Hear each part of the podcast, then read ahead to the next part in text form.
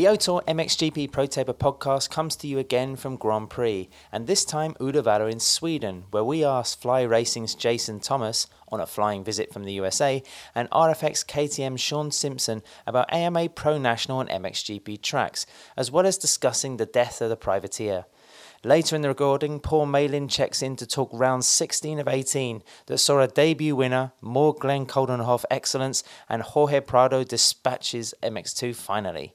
As ever, don't forget that ProTaper.com is the place to go for bars, grips, bits, and much more. So, back in the Shaun Simpson camper. Uh, thanks for joining us, guys. Let's talk a bit about being here in Uddevalla for the Grand Prix of Sweden first. Jason, you said you walked the track. Um, what kind of thoughts? I mean, coming from you know, the US National Series where, you know, we think there's a lot of similarity with the tracks, especially the preparation over there. What are your kind of impressions of this place? Because this is kind of as old and uh, old school, uh, if you like, as it comes. Well, I think uh, we got very lucky with the weather. Uh, typically, it looks like it's very hard here. It's slippery and deceiving, uh, but there's a lot of moisture in it right now, and it looks like the riders can be more aggressive than normal. So we'll see how that progresses throughout the weekend. But yeah, the rains on Thursday and Friday seem to help quite a bit so far. In terms of layout and stuff like that, is it kind of what you expected from a you know a Grand Prix track? I know you came to Lommel, which is, mm-hmm. is, is, very unique, I guess you could say. Yeah. Um, but yeah, the the layout is yeah, it's outdoor motocross ride, but I'm more impressed with the backdrop. Uh, it's just such a unique layout, and it's not something you would see very often in the U.S., regardless of where you were. Uh, to see all the hillside and all the fans there, and uh, it has a very different feel. It doesn't have the the man-made feel of a GP like Assen or somewhere where it doesn't have all this unique landscape everywhere. Shaun, what, what's your feelings coming to this race? Do you think it's something where you you know you can is it a track you can embrace, or is it one where you think, oh, if I don't get a start, I'm going to be nowhere? I think with what Jason just touched on there, you know, the, the way that the ground's actually been prepared this weekend, you know, with Mother Nature's rain and the way they ripped it all last night, that really opens the track up to be a lot more technical, um, create a lot more lines, passing opportunities. Um, I've been here plenty of times. Um, half the times I'd say it's been as it is now with the rain. You know, we are in Sweden, it does rain quite a, quite a lot here. But I've been here as well in, in the middle of the summer where it's baked solid. We come here, there's nearly dust on a Thursday. They water it as much as they can, but the water just doesn't penetrate the, the stones at all. It just sort of runs off. And then you've got a real slick one line, you know, barely even a groove in any of the corners to sort of catch, and that creates for a really one line racetrack. So I'm really looking forward to this weekend. I feel like it's going to be right up my street, and uh, you know, just hopefully we can we can get out the start, which is always important. But if you don't, I think there's still going to be places out there to pass. The fact that we're sat in your camper and we're parked in a quarry says a lot about the setting of this track. I mean, Uddevalla's kind of time honoured. I mean, Jason, if, if a, a guy, you know, from the US National Series came over and saw this place and would have to, I mean, I still remember Thomas Covington's face, I think it was 2013 when we went to Arco di Trento, um, and he looked utterly bewildered by you know that kind of Italian narrow rippled stony hardpack. Um, you know what, what would someone like Eli Tomac think? You know, arriving here the first day, do you think it would be a big culture shock or not, not that much? Yeah, I think the way the track is now, not so much. The way that Shaun was describing the track, that would be very, very difficult. Uh, we don't face conditions like that very often in the U.S. There's so much added soil to make to add traction and soften the tracks in the U.S. that they would never ride a track where it's that hard and that slippery and one lined. Um, the promoters in the U.S. have just decided they don't want a lot of variety. So I think the the backdrop, you know, a rider like Eli Tomac is he's raced uh, Latvia, he's raced Teutschenthal, so he's he's worldly enough to handle the surroundings. But I think the that unique of a soil layout would would challenge a lot of U.S. riders because they they ride the same soil, you know, day in and day out, and then they go to a race with the same exact soil that they've been practicing on all week as well. You know, is there an opinion maybe of the guys who look at some of the Grand Prix in the US that you know the the, the diversity and the vari- the variety of the tracks is something that's positive, or it's something that would be a a nightmare to tackle? I think it's intimidating because I think the last six or seven years of uh, Motocross of Nations have clued the U.S. into uh, maybe some shortcomings as far as diversity of their skill set and how to tackle a track that's not what they're used to. Uh, so I, I think more than ever before, for a rider to make the move to MXGP, they would think twice because I think they everyone views it as much more difficult than maybe they did ten years ago. Do you think, Shaun, like the standardization a little bit of US tracks? I mean, do you think in Grand Prix we look at it a little bit with envy, um, or is it a case of it's that that same kind of dirt, that same kind of preparation would be something that's too formulaic compared to the stuff you have to deal with? I think it's it's quite strange, really, because you know uh, the saying "the grass is always greener on the other side." For us, certainly, if we're riding, you know, two, three Grand Prix in a row where it's real dusty, hard pack, the takeoffs are slick, you know, there's no traction, you know, you're you're trying to get set up all weekend just to try and find something you can you feel comfortable with then you think, oh, the guys in the US, those tracks look ace. You know, there's ruts on the jumps, there's lines, there's, you know, you can go 30, 40 yards further around a corner but still make a pass on the outside. You know, that's the type of things that I think, whoa, I'm really, I'm into all that stuff. But if you started racing them thing, them tracks week in, week out, be the same, you know, that could get a little bit boring as well. And I think, you know, a world championship or, or a, a motocross championship should test every skill set. And I think that's where over here, as much as we might complain about it sometimes, you know, just going off the back of what Jason said, you know, it's made me think, you know, we've got really deep sand, we've got really hard slick tracks, we've got deeply ripped tracks. You know, it is maybe more of a general overall, you know, guy who's going to win the championship out of those conditions. Just moving on to a different topic uh, before you know you getting changed to go out for free practice here in Uddevalla. Um, privateers now I mean, we've seen, you know, MXGP gates have always been, I've written before, it's more elitist. You know, you've got like an approved entry list of teams. Um, you know, it's difficult for privateers to, to make it to a Grand Prix. There's almost zero benefits, more of a speculate to accumulate kind of philosophy. The idea you can get a good result maybe for the next year or get you a ride or a little bit of a better personal deal. It's that kind of, you know, I guess, as well as a sporting ambition, that's the motivation to do it. Um, you know, just first off, from from your MXGP perspective, I mean, do you think the days of a privateer are pretty much numbered? Is is it possible to even go racing outside of a satellite team setup now?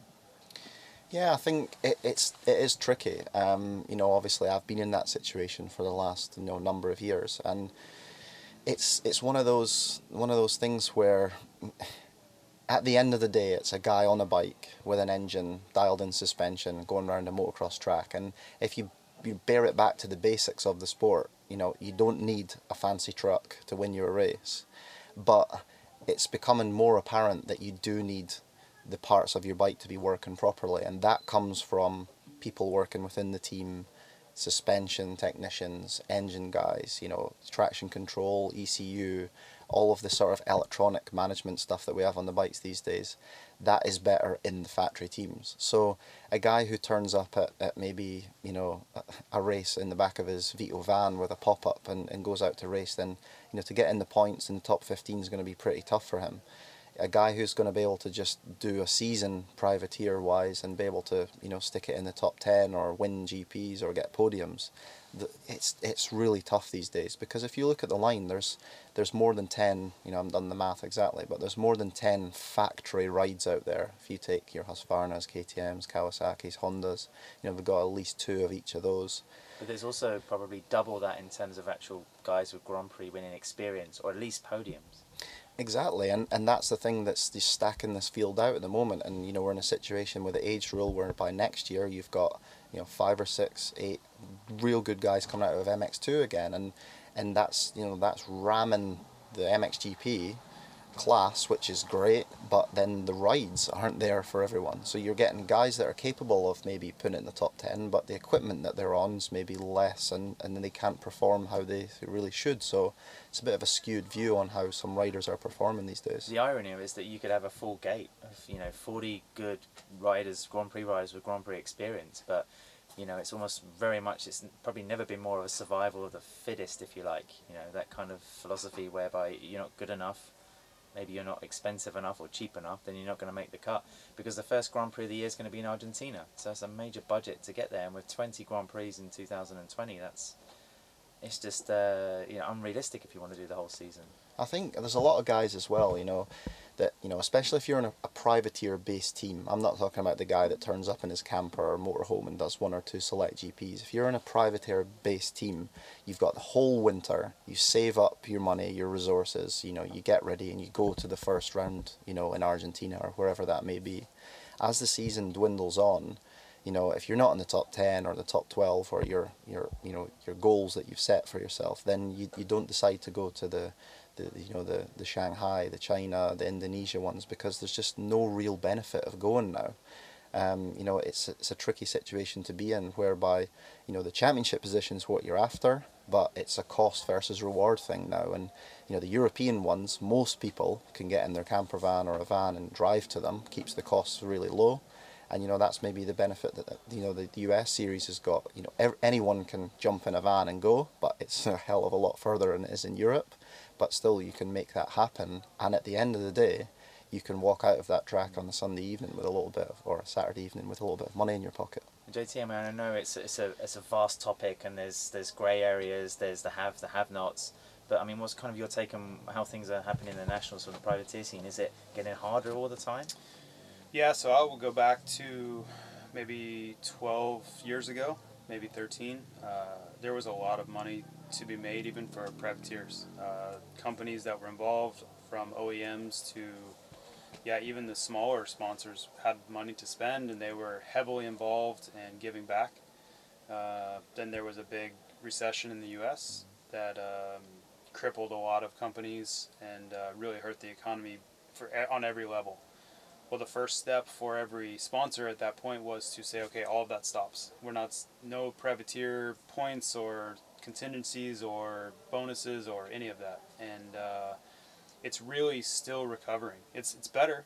You know, when I stopped racing in 2012, it was all of that was done, completely finished. So it was really difficult to to make it. And I when I so when I stopped, I was like, okay, this isn't any good anyway, so no problem. Uh, but it's still in a recovery process where companies are still hesitant to spend money because they remember 10 years ago how bad it was and they were just trying to you know stay in business. So it's getting better. Guys like Ben LaMay and guys that are capable of top 15 and top 10 on a good day. Um, you talk to them, and the OEMs are a little bit more active, and they're finding some monies and, and ways to get back, but it's still nowhere near as good as it was, say, 2006, seven. It was it was really good back then. You could you could make decent money and not even be on a factory supported team. Is it tough also for you guys to think, you know, coming towards the, the twilight of your career. I mean, you mentioned stopping in 2012. I mean, Shaun, 30, 31 next year? Uh, 32, 32 next, year. next year. So, you know, almost to have the circumstances perhaps take you away from the highest level rather than an injury or a lack of motivation or something mm-hmm. like that. I mean, you know, it must be hard to, to see circumstances around you conspire against you almost, really.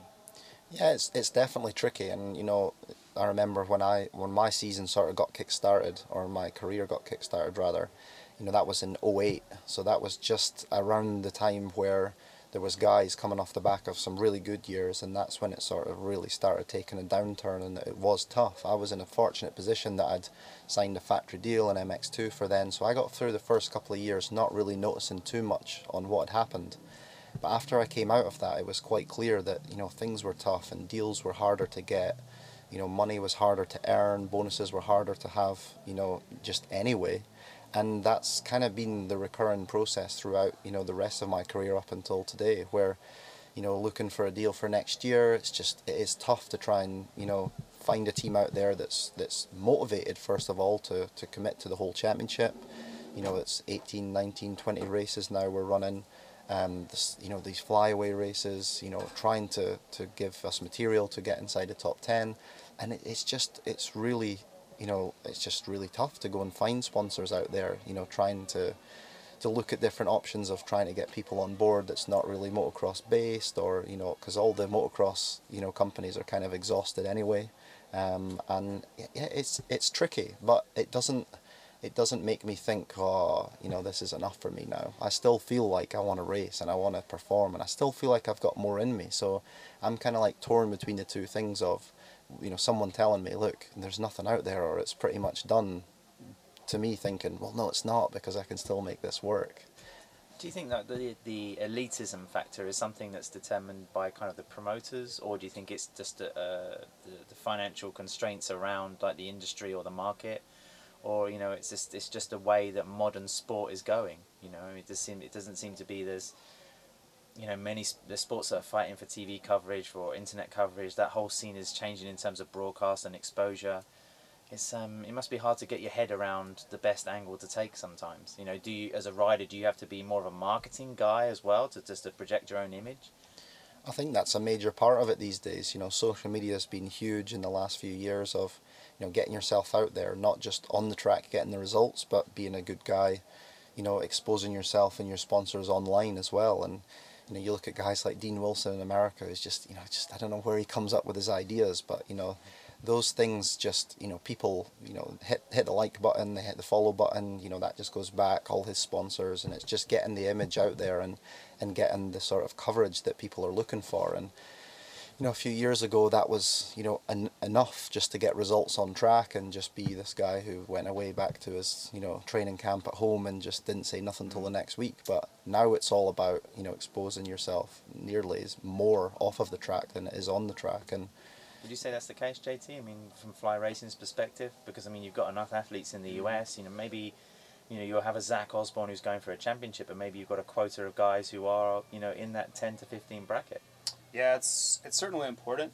Um, you're theoretically you're hoping for the the complete package. You know, for us right now, it's Ken Roczen and and Cianciarulo seem to be the two that are the marketing dreams for everyone you know, uh, really well well spoken. The results are there. They're winning.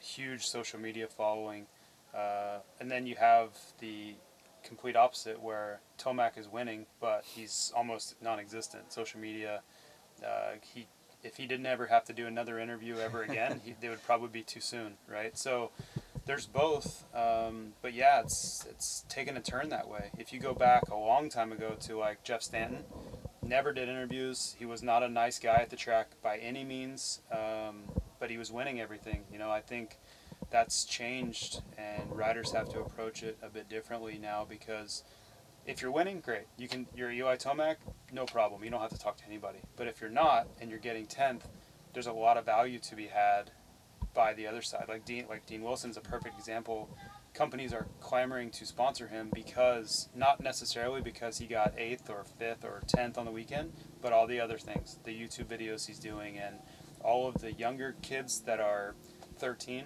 that are watching, they love that stuff, and now they want to do whatever Dean is doing because of the video. Like winning is great, and if you can do both, that's the Cianciarulo Roczen great thing they have, but everyone else needs to find ways to add value to their to their name as well.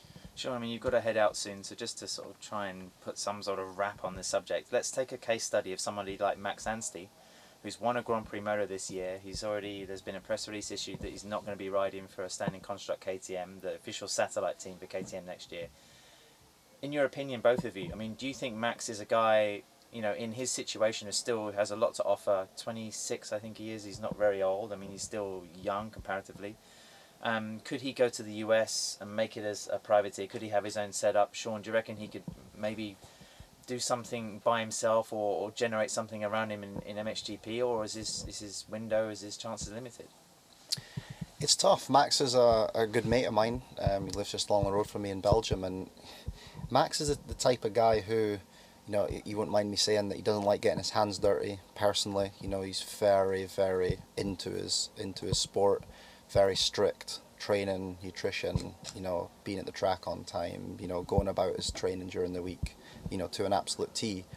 For him to start then, you know, really coming down a peg two or three to a privateer setup where maybe he's, you know, washing his own practice bike or, you know, doing some of the things that I have to do, that would be a shock to the system for Max. And, uh, you know, it's not really how he goes about his job, and you know that's that's fine. You know, I I've fell into that rut because I, I am capable of doing that and being able to do that. But that's that doesn't make me think you know that was the right thing for me to do. Maybe I should have said no, I can't do that, guys. You know, you need to give me the support and whatever else. But you know, for those things, you know. So what you're saying is, irrespective of the era, a privateer is a certain breed.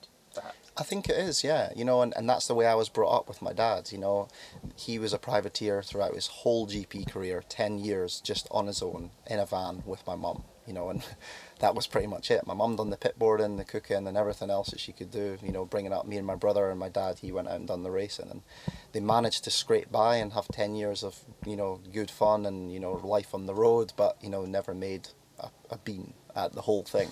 but they wouldn't have changed it for the world. Mm. You know, times have changed. You know, you need to be able to, to afford to do it these days. There's a lot more costs involved. But, you know, going back to what you're saying about Max, it is a tough situation to be in. The guy's obviously got huge potential. You know, on his day, he's a podium guy. You know, he showed in Lommel that he should have probably won the GP that day. A guy like that being now in a, in a situation where he's not got a deal is pretty tough to, to handle. You know, for people looking in from the outside. Imagine what he's thinking Yeah. sitting on the couch at home now with an injury that he sustained in Lommel. He's thinking, what have I got to do here to get a break? But it's it seems to be as shrewd as that. To me, it's uh, shocking that he doesn't have a deal for one to be able to win a moto convincingly, the way and not have a not just one team but several teams wanting to sign him is is crazy to me because if it was in the U.S., if you're winning a moto and it's not muddy or it's not some weird situation, you're just good enough to win a moto. There, you're going to be beating people away from the truck to go out for the second moto because they're going to be sticking a contract in your face. So, I don't know the situation. I don't know Max really at all. Uh, his first experience with the U.S. wasn't very good, but that was a different time and you know different family situation. Everything was different for him.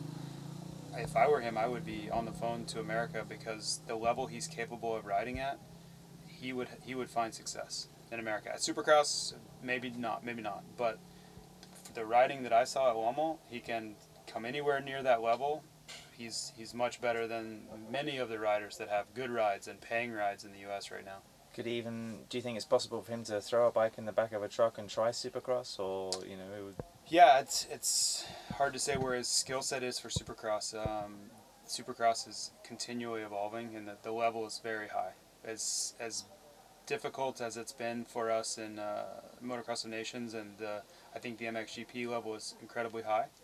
The Supercross level is equally as high for the U.S. right now. It's very very impressive. Just me watching them doing it for 16 years, and I watch what they're doing now. It's they're they're really good at it. they're really good at it, and much better than even five years ago. So, uh, if nothing else, I think Anstey honestly could get a, a really quality deal for outdoors only, because most of the riders in the U.S. now are trying to avoid riding the outdoors. If they could get good money to race Supercross only, and someone could fill in like a Frederick Noren, there are opportunities like that. And injuries, obviously, as well. That's you know unforeseen.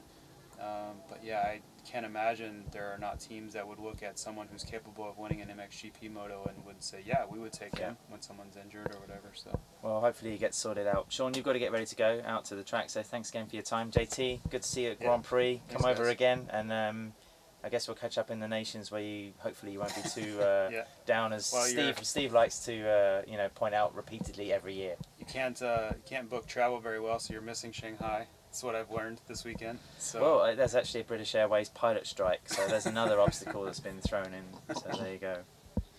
Thanks, guys. yeah, Cheers. thank you.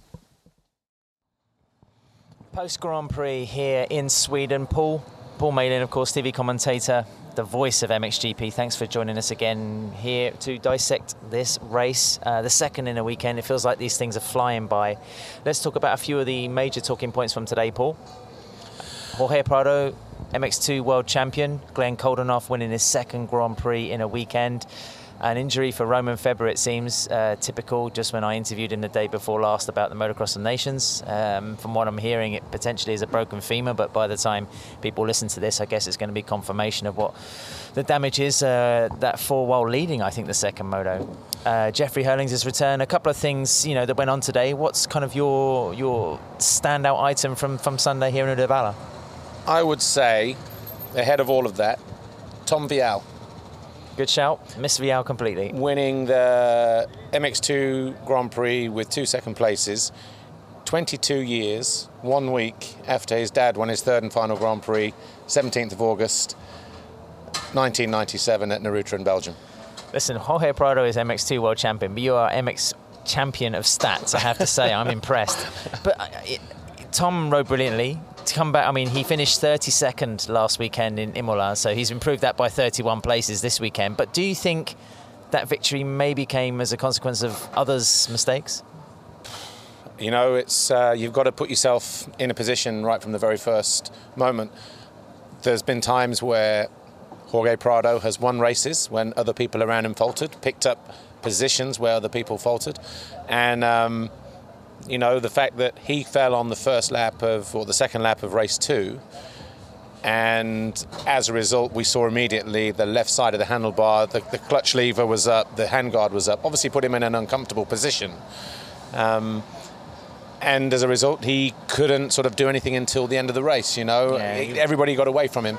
But rolled the know, whole whole race without a clutch. Yeah. So he said by the time he got into it, and and by the end where he was almost catching Adam Sterry, another good ride from him by the way, Yeah. fourth overall.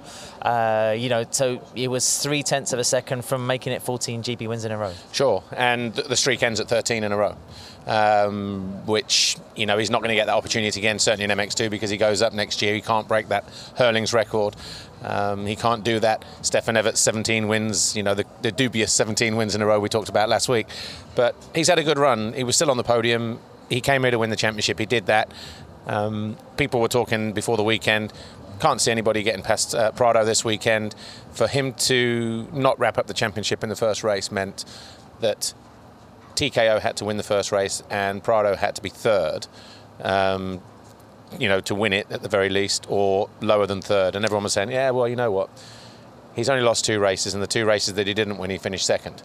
Well, today he finished fourth and Yeah. got third overall. So things change. Sometimes uh, things work out in, you know, play out in mysterious ways, but Well, you can't take anything away from Tom Vial. Two No. solid rides, two consistent rides. The back end got away from him. He was two laps away from winning his first race and the overall. It was uh, another great weekend for Red Bull KTM, but let's you know maybe some of the others dropped the ball. TKO, Thomas Kjer Olsen, not you know almost a race closest to home turf for him, not really performing. Jago Geerts as well, mysteriously buried inside the pack. We know this particular circuit is a place where if you don't get a start, then you're going to be struggling. Uh, that was very much the case for those two riders today. But you you look at them and think, you know, is that world championship potential there? I mean, they're going to have to seriously up their game next season to, to get some sort of consistency going. Well, the best TKO has ever finished here was six overall when we came here two, two years ago. And Prado was actually the only guy in MX2 that stood on the podium here in the lineup of riders That's incredible, before yeah. this weekend because Seewer won in 17.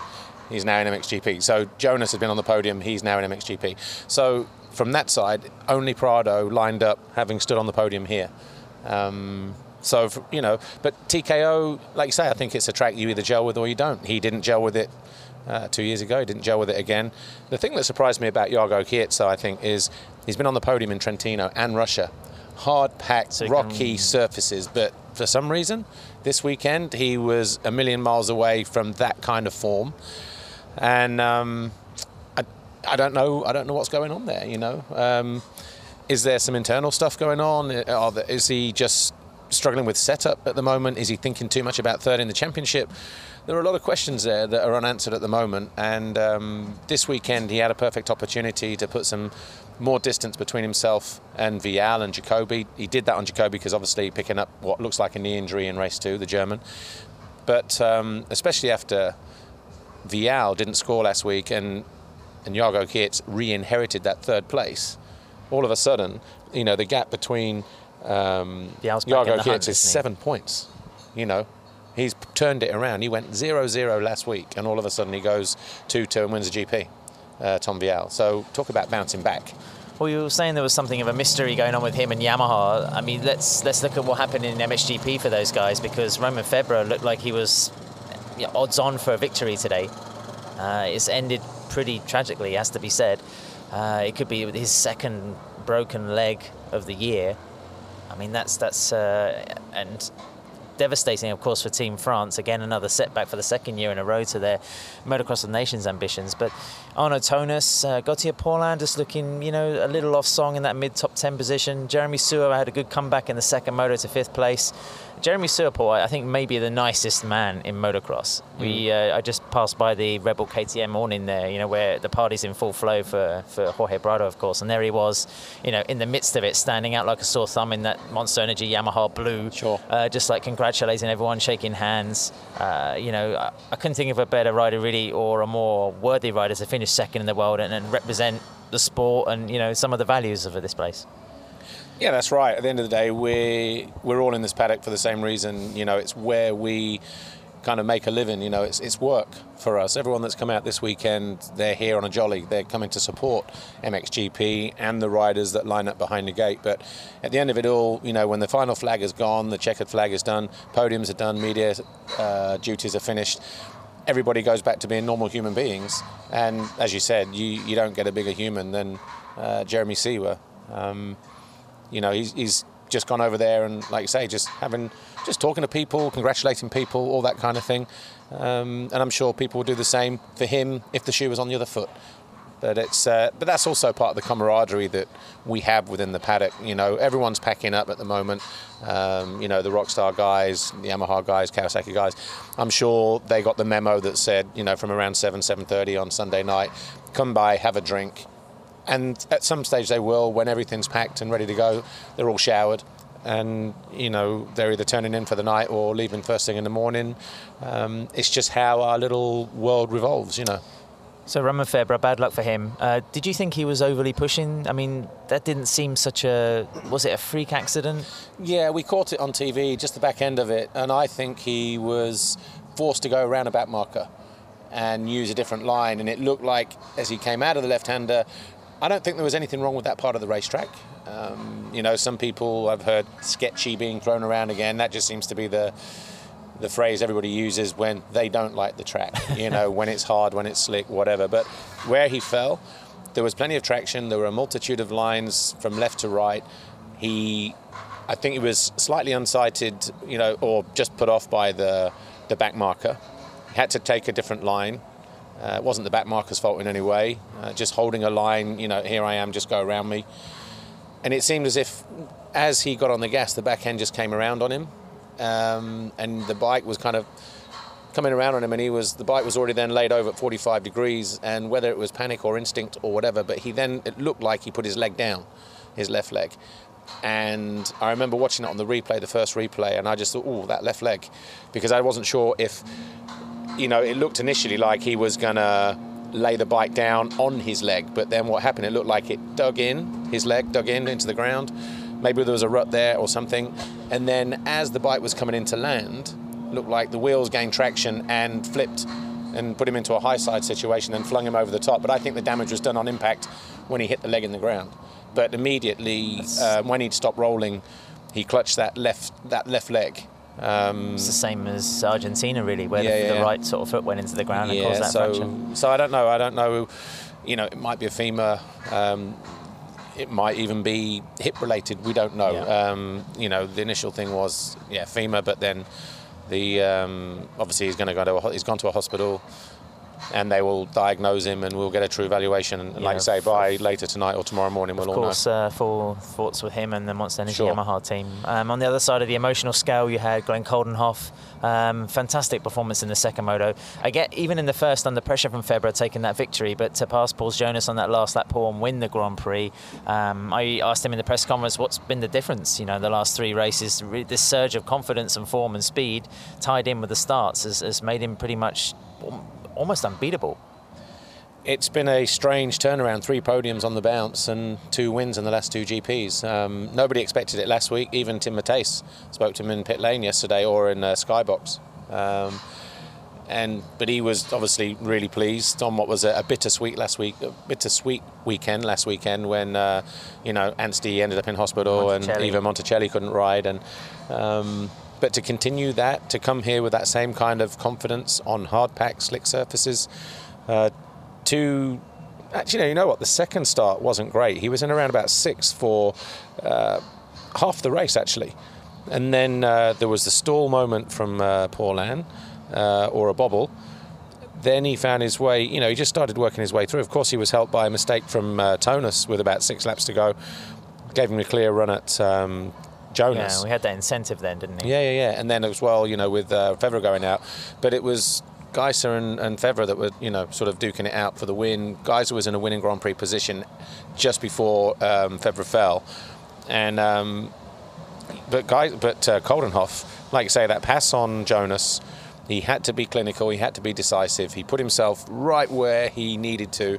It was well executed and well timed.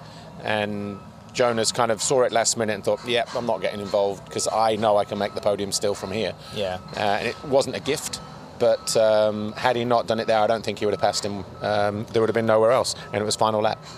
Um, continuing on the KTM theme, and I'd like to also expand it to again Motocross of Nations with Team Holland. You know, an amazing weekend. Glenn Coldenhoff taking that victory. Roman Demusdijk, if I can say that correctly, uh, being crowned EMX 250 European champion. Calvin Vlaanderen finishing on the podium again in MX2 With a race win. with a race win. That's right. And Jeffrey Herlings. Um, can I just say I was relieved in the first moto. Not to begrudge Jeffrey any kind of speed or good fortune or whatever this year, because I think he deserves a break, uh, for want of a better word. Uh, you know, but I was relieved when after about 20 minutes he started to ebb back or they started to catch him a little bit. Because I thought if he can come back at 60 or 70% fitness wherever he says and like you know lead the pack like that it, it really that says a lot. It undermines the championship Completely. what everybody else has done you know. Completely. everybody talks about raising their game and you know we don't know that. He was the benchmark last year and he won the qualifying race so we were already in trouble yesterday. Yeah. uh, but so was he inevitably you know arm pump and whatever. So we knew he was going to be good for 20 minutes. And um, it was the same story today. He Jeffrey sits there and says, "Yeah, no expectations, under no illusions, but you know what? Put me behind the gate. I'm going to put everything on the line. I don't care, even if I fall, which he did in race one. And that was that was a lazy crash because his arms were solid. He couldn't hold on. He was just trying to get through it. Um, and the unfortunate casualty of that was uh, Tonus, you know, and that probably cost him a podium, and it's cost him fourth in the championship at the moment. But um, but good to see him line up for the second race. He always was going to anyway but it was a more measured performance from him. He even picked off Seewer on the last lap, I think, to get himself into uh, fourth position. So, um, And fair play for him for coming back at this Grand Prix. If memory serves me correctly, this is where he dislocated a shoulder and also ripped his left little finger to pieces. So, Yeah. you know, he admitted it wasn't one of his favourite. He doesn't have the best memories at this track, uh, but you know, he, he came back with I think less than two weeks on the bike, and uh, you know, showed he, he's he's not a million miles away from being competitive. yeah, I spoke to Dirk Gruebel last week, and he said uh, it's likely that it's going to be Turkey. The return needs more time on the bike, and last minute they decided to throw him on a plane on Thursday.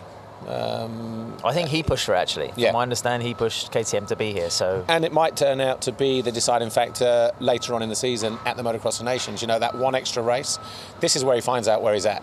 You know, you can ride and train and do your motos on the training ground, but there is no substitute. I had Jason Thomas from Fly Racing in with me this weekend, and he said as well, there is no substitute for being behind the gate, getting those uh, gate drops, the adrenaline, uh, the anxiety, the nerves, the everything. Having people going around you on the first corner, pushing to get away from people rather than just pushing against the clock. And um, and I think this will be a crucial moment. Yeah, it wasn't on the podium, didn't win a race, but it'll be a crucial moment and maybe the one that edges the Netherlands over the line in, in uh, Assen for the nations potentially, which at the moment they've got four riders named. You know, they're looking very strong on paper. They were always looking strong on paper with Glenn, with Jeffrey. And I think before this weekend, when you put Vlaanderen and uh, Van der Moosdijk on the on the shortlist, I think the Dutch Federation have looked at it and gone, "We'll see what happens this weekend. Don't want to put any pressure on uh, on the young Kawasaki rider. Don't want to interfere with him potentially winning or losing a European title. Get it out of the weekend." So he went and won the title in Who- European t- 250, Van der Moosdijk. And then all of a sudden, Vlaanderen wins the goes and wins a race and gets on the podium who would you take? the strongest stand rider, and I think watching the Dutch Championship is Van der Moosdijk the strongest stand rider. Some It's- people said to me, It's "Is not it an too MX2. big?" It's not an MX2 level. I mean, I know there's probably marginal difference in the speed or lap times, but it's He rode MX2 in Portugal and finished sixth overall and, and led a race. And um, I don't think there's anything wrong with the bikes. The only problem is, you know, some people saying, excuse the noise because we are outside today. and uh, well, we're in Sweden, so you don't have to worry about losing the light. No, no, no. but the but the thing with uh, Ronan van der Moosdijk is some people saying, is it too early for a Motocross the Nations for him, especially one as big as the Netherlands, where they will be home favourites? You follow football. You if somebody's good enough, they'll perform. Um, but is it a risk too far? Maybe Calvin has just edged it well, also like hedging your bets. If, if, if it comes down to the MX2 result and and you know when the Moosdijk makes a rookie error, like you know we've seen TMS Team USA do a Blake Baggett in the past. It's uh, you know that's that's a lot to carry. I think you know Cooper Webb admitted that he was haunted by the you know 2016 Nations at Maggiora for the following season. So yeah, yeah, yeah. It's a big ask, I think, especially for your first time on home turf. Yeah, and I think you know there are people in both corners that would be pushing to get you know, either Van der or Vlaanderen onto the gate and ride that Nations. I don't know. It's a tough one to call. Both guys are riding good. Both riders ride well in the sand. Um, just look at the Dutch Championship results. That might help us out. But you know, again, Vlaanderen would have missed a few of those rounds um, if he's been racing them this year. Even you know, with HRC, might just be a GP only uh, season for him. Paul, as ever, thanks ever so much for the insight. Uh, time to get packed up after two GPs in a row, just uh, Turkey and the Grand Prix of China to go. And then, of course, uh, on to Assen. So, many, many thanks.